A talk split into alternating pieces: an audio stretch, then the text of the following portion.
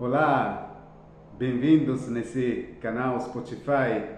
Francesco de Agazio na voz e, e, com o título Brasil chama Itália e vice-versa. Muito tempo eu não gravo eh, no idioma no idioma português aqui falando de atividades públicas sociais ou políticas aqui do Brasil.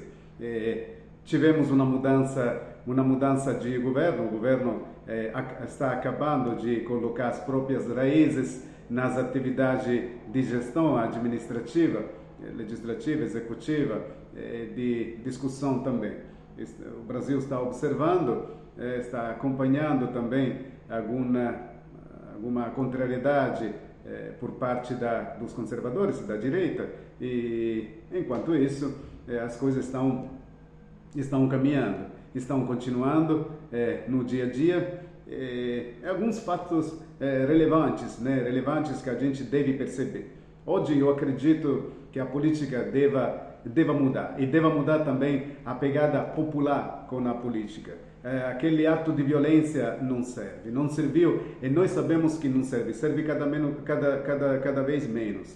Né? Inclusive a linguagem vulgar, a linguagem também verbal, violenta, serve é, cada vez menos. Tivemos um exemplo também pelo silêncio popular depois da vitória de Lula, que foi atacado também nos estúdios da Globo e nos estúdios também de outras emissoras televisivas. Não teve um grande, um grande efeito. Então, com uma tomada de consciência, eh, com a tomada eh, realística dos fatos, devemos ser, eh, devemos realmente eh, ser objetivos né, sobre os acontecimentos e afirmar que essa violência não serve. Então, do ponto de vista diplomático, já que o governo Lula já está instalado eh, no setor administrativo aqui, governamental da União eh, do Brasil, devemos analisar os trabalhos que ele está fazendo, as operações que ele está fazendo. Muitas são iguais ao passado. Isso é um fato. Eu espero que o presidente Lula possa é, receber essa informação em caráter positivo, é, no sentido que está repetindo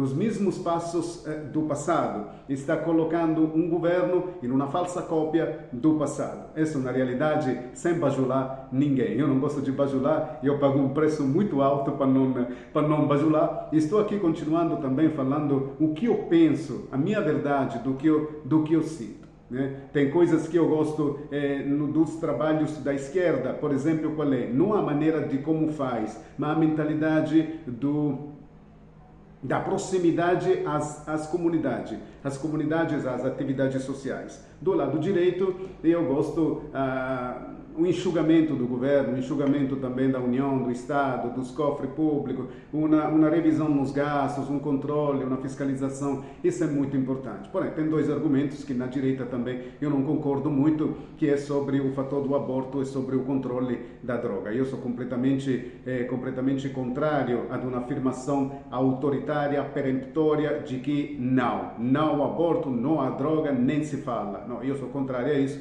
então isso não me não me, não, não me, não me, não me traz aquele carinho é, digamos assim, profundo é, para poder estar realmente próximo e levantar uma bandeira da direita, embora que eu goste é, de muitos aspectos da direita. Eu espero que a direita possa proporcionar uma abertura de diálogo sobre isso, porque sem diálogo, sem diplomacia, não existe política e não existe relacionamento também, não existe relacionamento nem nacional, nem universal, nem, nem, nem planetário, né, com certeza. e isso impede também muitos outros desenvolvimentos que beneficiam o país. Agora, um argumento que eu queria trazer hoje sobre o presidente Lula que eu observei. Ele vai começar uma série de viagens como antigamente. Vai, vai sobre o avião, ele pega o avião aqui brasileiro, o, o, o, avião de governo, e começa a viajar e visitar outros países. Uma sugestão que eu dou ao, eh, ao presidente Lula, já que a pandemia nos ensinou, ah, através da tecnologia, a poder conversar. Eu, nesse momento, estou na frente de uma tela e eu estou me vendo, mas poderia estar um presidente, um representante da China, dos Estados Unidos ou de muitos outros países. Quando não é necessariamente importante, por que movimentar uma frota inteira e deslocá-la em outro país com gastos enormes né, no, no, na, folha, na folha de custeio pública do governo? Quando esse dinheiro poderia ser transferido, por exemplo, Per exemplo, faço um exemplo, não quero ser populista, é um exemplo realmente realista, para a reestruturação de uma escola, de uma pequena escola. Onde eu moro aqui na minha realidade, no Espírito Santo, uma escola foi fechada no município de Vila Velha, uma escola estadual, porque tem uma falha na estrutura. Mais de 900 alunos foram colocados fora da escola, se vira, vai em qualquer lugar, se inscreve em qualquer lugar. Isso não é realmente é, política que deveria é, pertencer também à esquerda, né? Deveria deveria ter, estar apoiando também os alunos, na minha opinião, dando um apoio, dando um transporte, dando uma inserção também em outros institutos também, né? Educativos. É, eu espero que isso possa possa acontecer. Então, um problema como essa escola temos outros milhares no Brasil. Tem milhares no Brasil. Cada viagem pode salvar talvez uma escola. Uma escola pode parecer muito pouco, mas quando a gente salva 800, 600, 500 crianças, mas nem que sejam 200, 100,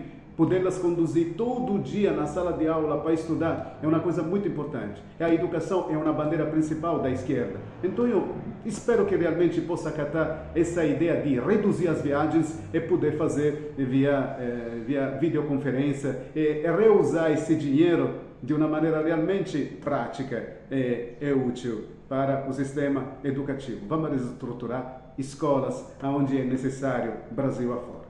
Brasil chama Itália e vice-versa.